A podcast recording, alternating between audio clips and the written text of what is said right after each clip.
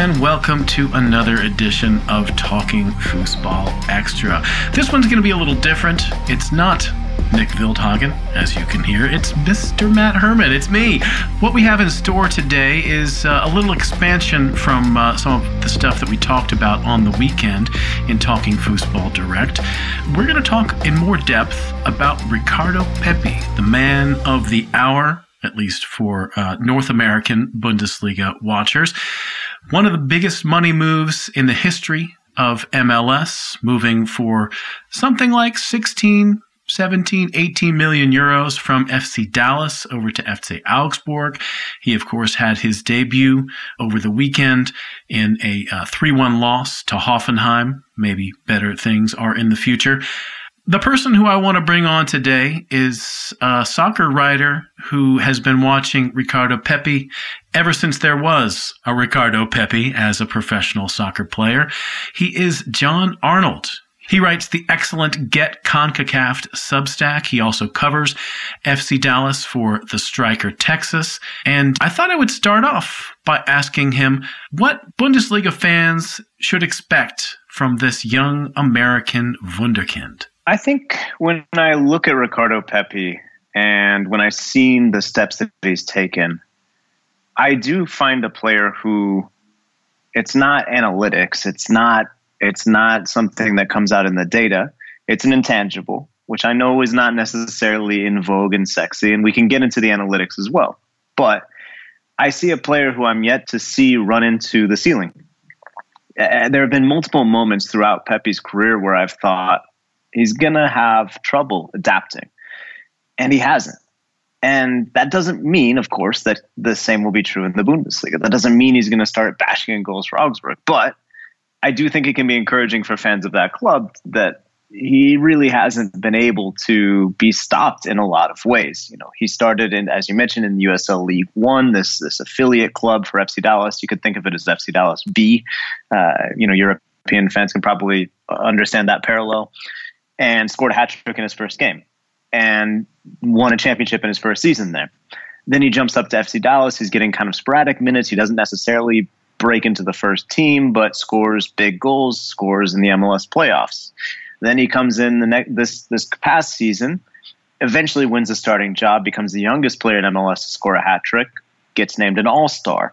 I think wow, that's a pretty big stage for this kid, especially because it's Mexico versus MLS in this All Star game, which is a friendly, it's an exhibition. It doesn't have any sort of real importance, but at the same time, the lights are on, right? It's the spotlight. And everyone's talking about his national team decision because he's a Mexican American kid. He went to camps on both sides of the border, played for Mexico's youth team, played for the U.S. youth teams, and he made his decision that week it got announced. It got you know sources were telling people, myself included, hey, he's he's he's going with the U.S. And so he's just the big center of attention. And then he was kind of the the the, the star of the skills competition, this sort of day before made for TV spectacle. He's the guy who everyone was laughing. He, he had a funny incident with a Mexican goalkeeper, and then in the game he plays, he hits the winning penalty, and then he gets the U.S. national team call up, and he scores in his debut there. So it's a guy who you know I guess he didn't score in his debut this time around. So that could be something where you say, ah, maybe he's going to struggle with the step up. But intangibly, I would say he's a player who's yet to, to find the moment where the pressure is too great. On the field, he's a forward who loves scoring goals. You can see his physicality. You can see he has the tools. He's a guy who I would say links up almost surprisingly well, I guess, in the way of a modern number nine, because he kind of has the build of a, a, traditional number nine, you know, that, that player who just sits in the box and looks for headers. But I think he could improve in the air. I think he could improve with his head.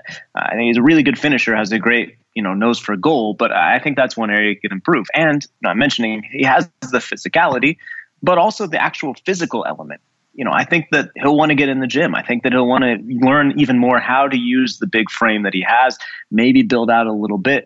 I think that will make him more dangerous against Bundesliga defenders and, and top European defenders that he'll be facing. So he's a player who has a lot of great things about him, both in terms of what he's done so far and, and kind of his mentality, his hunger. Uh, and, and I think a player that you look at and you say, man, that's a whole lot of money. But at the same time, it's possible he can back it. So I, I'm excited by the move just as someone who's been able to get to know Pepi a little bit, been able to get to know his family a little bit, you know, doing profiles and pieces during the years. And, and, you know, we'll see how he develops because he's not the finished product. But I think in some ways that should be exciting for fans as well. But this kid is just now turning 19 this month. And he's already scored a lot of professional goals and already been in some pretty big moments. Yeah, I think as you mentioned, it's really only been about two and a half years of professional soccer for him. I mean, in that North Texas is it's kind of professional, but you have gotten to sort of see his journey as as a you know soccer writer working out of Dallas, which is where he's playing. How did you first hear about him? Do you have any memories of the first time or first few times you saw him play, or or maybe one particular moment where you kind of pricked up your ears and thought, "Huh, this guy might go to the top." Yeah, I I would say you know I covering FC Dallas, the appetite around the club, unfortunately, is not as fanatical as a Bundesliga club. And even as most other MLS clubs, there's not a huge amount of interest, and the club is based in a, a suburb about 40 minutes from the city proper. Uh, and they haven't necessarily been a marketing juggernaut. So, that said, I'm not at academy games. To, but covering the team you hear, this kid's the real deal. Uh, this kid scored goals in the DA game, the, the kind of uh, youth development games. This kid's, and so, you know, I heard his name then, and then he became the first signing for that North Texas club when FC Dallas launched it, their quote unquote B team. And that's when I started to say, okay, look, you know, this kid, he's young, but he clearly has something, right? And, and then he ended that debut in USL where he scored a hat trick. You can go back on YouTube and find it. It's not necessarily an impressive hat trick. Now, I've never scored a professional hat trick. I don't think you have either, Matt. I don't Guilty know. is charged. But yeah, maybe it's diminishing to say, ah, oh, it's not an impressive hat trick because it's a professional hat trick. But, you know, you look at the goals and there's like some defender errors and there's some, you know, tap in uh, was included. But at the same time, he's a teenager scoring a hat trick. So that's the first time I went out and said, hey, I'm going to interview this kid and chatted with him. So uh, that was a big moment, I think, where you saw that hey, this kid is is not just getting pumped up because this is a club that has a lot of talented young players. This is a kid who is doing something on a different level. Uh, and then once he was with the first team, I think the, the, the goal in the playoffs, which again was sort of like a scrappy goal. It, it, the ball comes off the post and he's there. This is an extra time against Portland in, in the playoffs last year. I think that was a big moment where you saw that this kid wasn't going to shy away from anything this year the big breakout moment was the hat trick. Uh, I mean, he'd been kind of fighting for that first uh, first team designated starter spot and hadn't really won it. Part of that is because the guy that he took the job off of makes a whole lot of money. Uh, Franco Jara is FC Dallas' highest paid player by far. But once Pepi kind of started getting opportunities, it became pretty clear that no matter how much money this guy was making in front of him, he needed to be the one who started. So I think that's the moment that, that really stands out is that hat trick against the LA Galaxy this summer, where you thought it's not just that this guy needs to be starting for FC Dallas. This guy is made for bigger things. So there have been several moments, like I said, where you're just like, man, like this kid is just dealing with the pressure. And, and, you know, people like me putting expectations on him because, you know, you write a story and say, this guy's the best forward FC Dallas has ever had, maybe.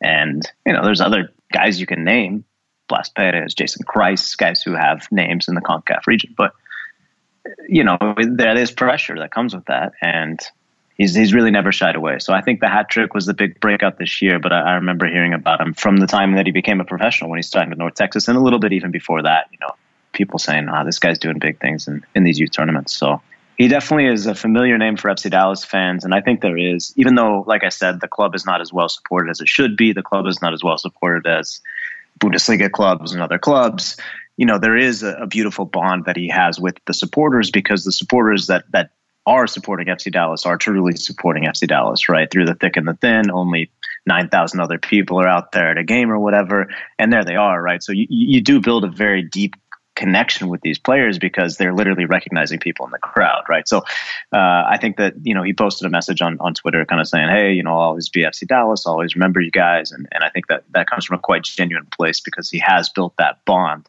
uh, from coming up every single rung of the club and now and now moving on to bigger and I think everyone here locally hopes better things. It's interesting you bring up FC Dallas's sort of character within MLS being a, a club that's maybe not blessed with the best location. I mean, Frisco doesn't really set the heart alight.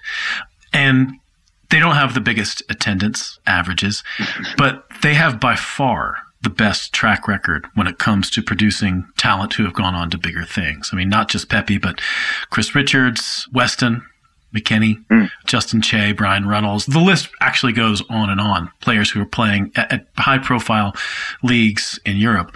What do you think it says about the way that that club conceives of itself? And should we expect that to be a, something that goes on in the future. I mean, I know they have their ties with Bayern and they're a very outward looking club in terms of, of what they want their players to do. Yeah.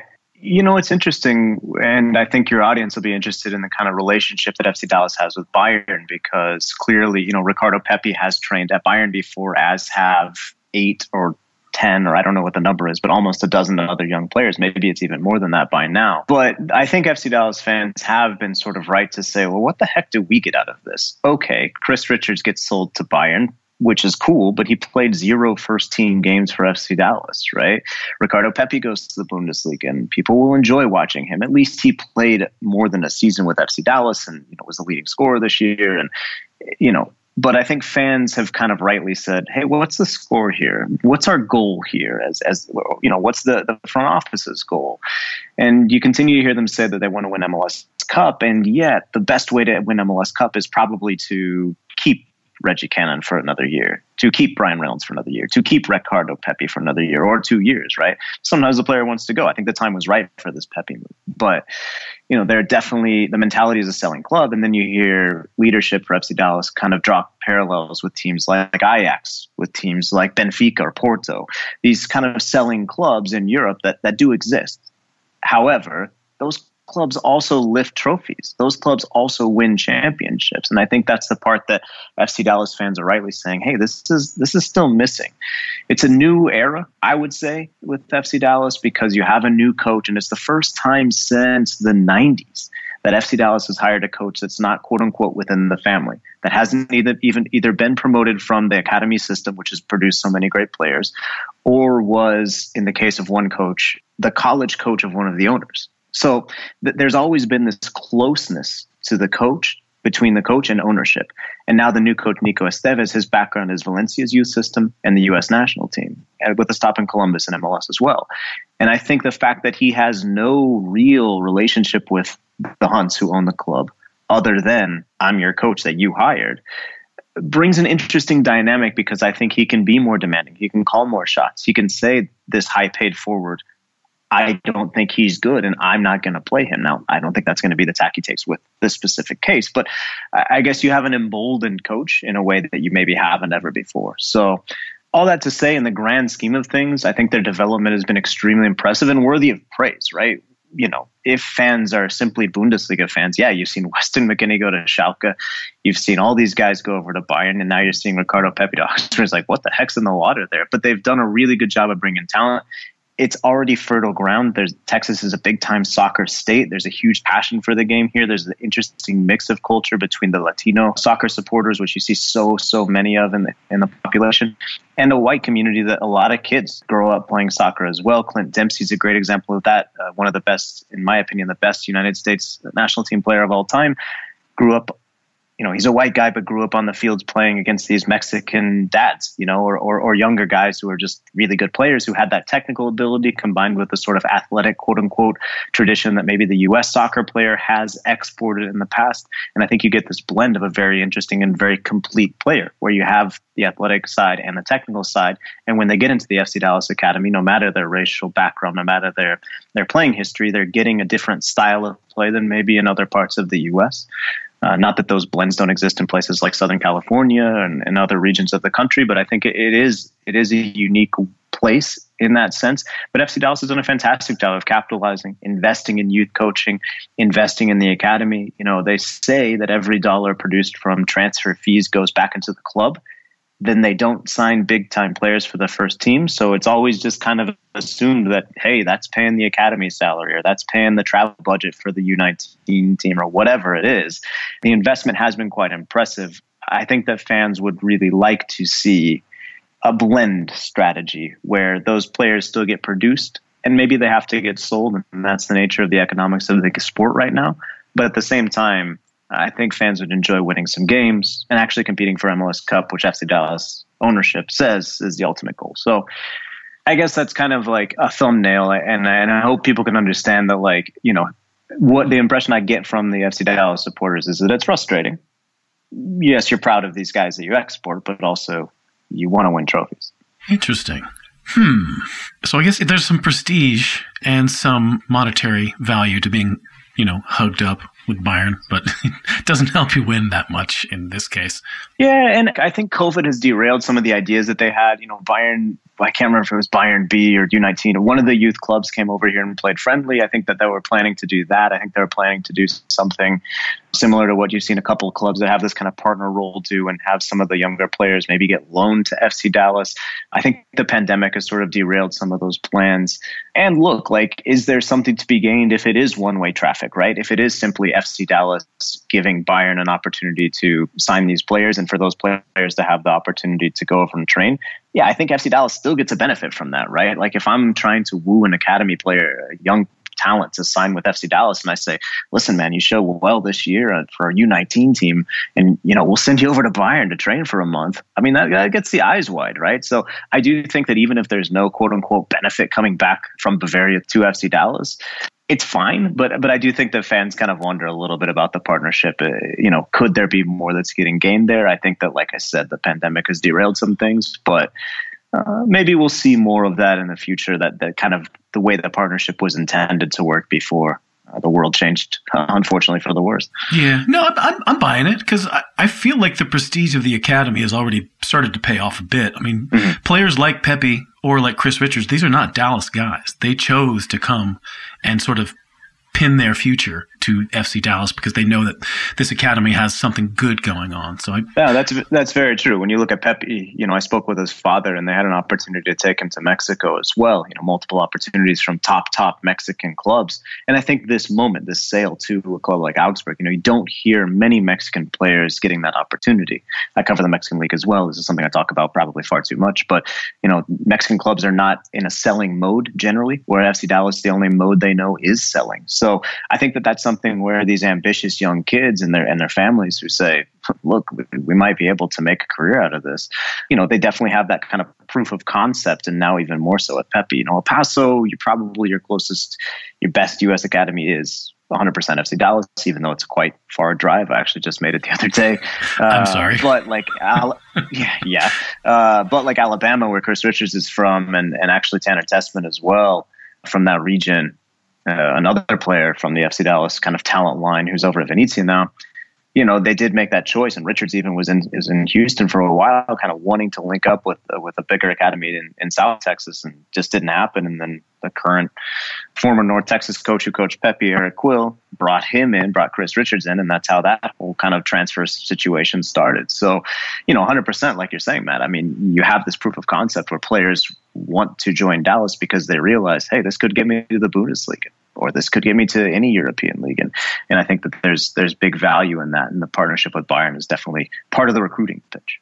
You know, I know you started off by saying that you've never seen Ricardo Pepi sort of, I don't know, fall at whatever hurdle has been placed in front of him thus far. And that, that is quite impressive. I, I get that impression.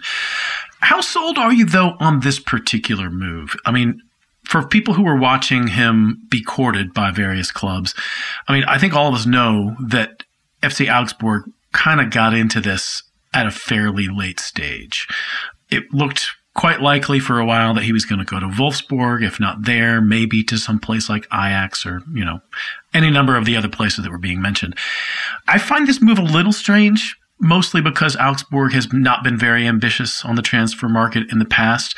I mean, you know, to put it kind of in MLS terms, imagine if like the Rapids or the Whitecaps uh, were breaking the bank on this big name DP. Like it's just never going to happen. So like to me, when I heard he was going to FC Augsburg, I mean, initially I was just stunned. I didn't understand how this even came together. I didn't know they had this kind of money. I know they have this American investor that maybe has some some influence on this, but like, is there anything about this move that seems a little iffy or maybe not the right sort of constellation to you? I would say that I think the most important thing for Pepi was to find a place he can play.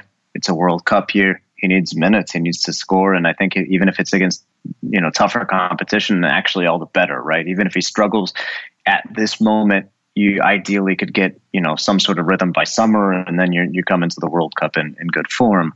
That's if the the United States qualifies. I'm sure many listeners are knocking on wood uh, because that didn't happen last time. I don't know if anyone remembers that, but uh, U.S. was not at the last World Cup, which was unfortunate for U.S. fans. I, I think in a way it is a weird move because first you were hearing, oh, it's it's you know it's Bayern, it's Liverpool, it's these enormous clubs and Pepi himself kind of said I'd love to go to Real Madrid you know that's that's kind of his dream destination apparently but at the same time I think a move like that would have been not disastrous, but that's not the right move. You know, that that's not the right move at the right time because he needs these minutes. You know way more about Augsburg, but you know the fact that he comes in immediately four days or whatever after signing up seems to indicate to me that this is a club that that needs Pepi. They need goals. They need someone to put them in, and and I think that's a good situation for him to be in. The pressure's on again. I think that the price tag adds some of the pressure. The timing, like I said, you know, it, it is a year where he can't take a step back too far because he wants to be in this World Cup picture.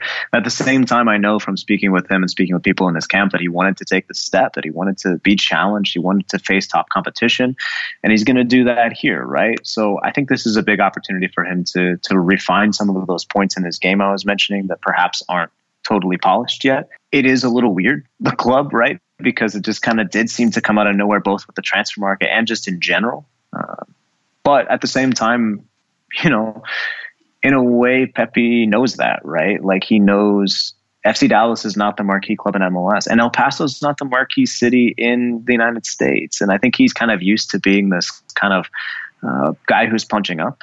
And you know, there's there's going to be some motivation there. I think to to say, hey, this is the right move, this is the right place. And yeah, if it goes well, a desire to move out quickly, right? I, I don't necessarily, you know, nobody's signing for Augsburg with respect. Nobody's signing for Augsburg saying this is my lifelong dream, right? It's Real Madrid or it's Liverpool or it's Barcelona or whatever. But uh, that is the ultimate goal, and I think it, it, in that sense, it makes sense to see this as a stepping stone opportunity for FC Dallas. I had always heard, and I kind of wrote, you know, sources had told me that 20 million USD was what they were kind of holding out for. So the fact that this offer came I think, you know, my understanding is that FC Dallas would have liked to keep him for another year, see him at the World Cup, and move him on from there. But when somebody hits your asking price, I mean, you don't really care if it's Augsburg or if it's, uh, you know, whoever, any any other club in the world. You get the cash, right? So I think it kind of worked out for everyone in the off season. We'll have to see how it works out for Pepi and for Augsburg. Like I said, you know, fingers crossed in Dallas because I think people do take pride in their alumni. And look, like Pepi, he's been a good dude. I mean, he's just a he's a, he's a kid, right? But he's a good guy from what we can glean.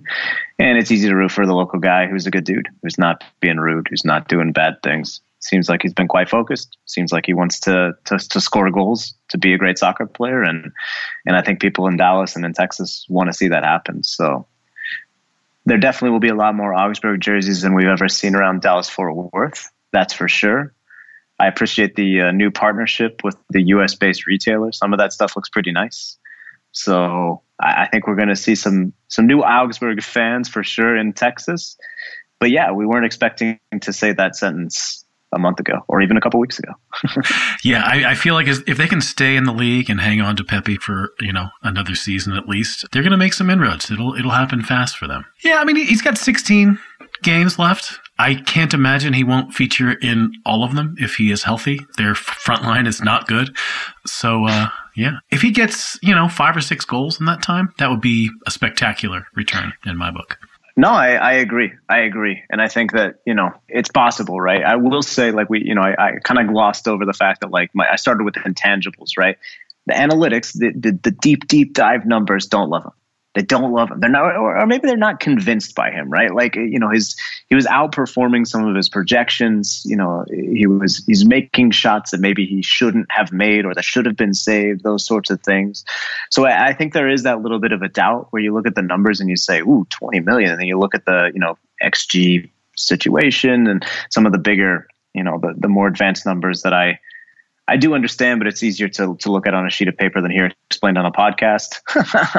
and I'm maybe not the best explaining them. Some of those numbers are not are not amazing. So I think he again has to kind of prove himself there. But like I said, every time, every stage, it's like, ah, yeah, this is where he's going to hit his limit, and it just hasn't happened. So I'm excited to watch. I'm excited to see what happens because I do think there is a question mark. It's not a slam dunk, but I don't know that there is a slam dunk in the transfer market in general. But certainly, you know these days where there's a kind of plethora of players available from a plethora of places and and and kind of no perfect fit right? So uh, we'll see. I think people in texas will for sure be watching. Hopefully they'll be listening to you matt see what you have to say about augsburg. I guess you'll have to add in a few more segments than you typically do but uh, we'll see how it goes. Oh it's no problem at all. I was on board the Pepi hype train as much as anybody. Come on. Whenever we see you in one of those sweaters, man, we'll know it's a full transition. The uh, the, the Augsburgs, those sweaters look look nice. I, I like those. The jersey, I'm not convinced by. Yeah, they they're not a team that boasts the best of uh, you know sort of on pitch fashion. I have to say they've got room to improve what's the town like? I've I've watched Union Berlin's Forest Stadium and obviously like Bayern and like that's kind of my my reference for Bundesliga is either mega club or like hipster's choice. I mean, obviously like you know Yellow Wall. Like, does Augsburg have like a, a what's the vibe? I couldn't tell you, man. That's down south stuff. Like I, I lived in in Western Germany and Eastern Germany, and like I barely ever went. I've been to Munich a couple times, but I've never been to Augsburg. So we'll find out together. I wish I could say. Well, hey, if the pandemic clears up quickly, then maybe we'll be making a trip together. We can we can see if we can get Pepi uh, chatting and uh, and see if we can tell people in the future what the vibe is. What's Augsburg like? Spectacular.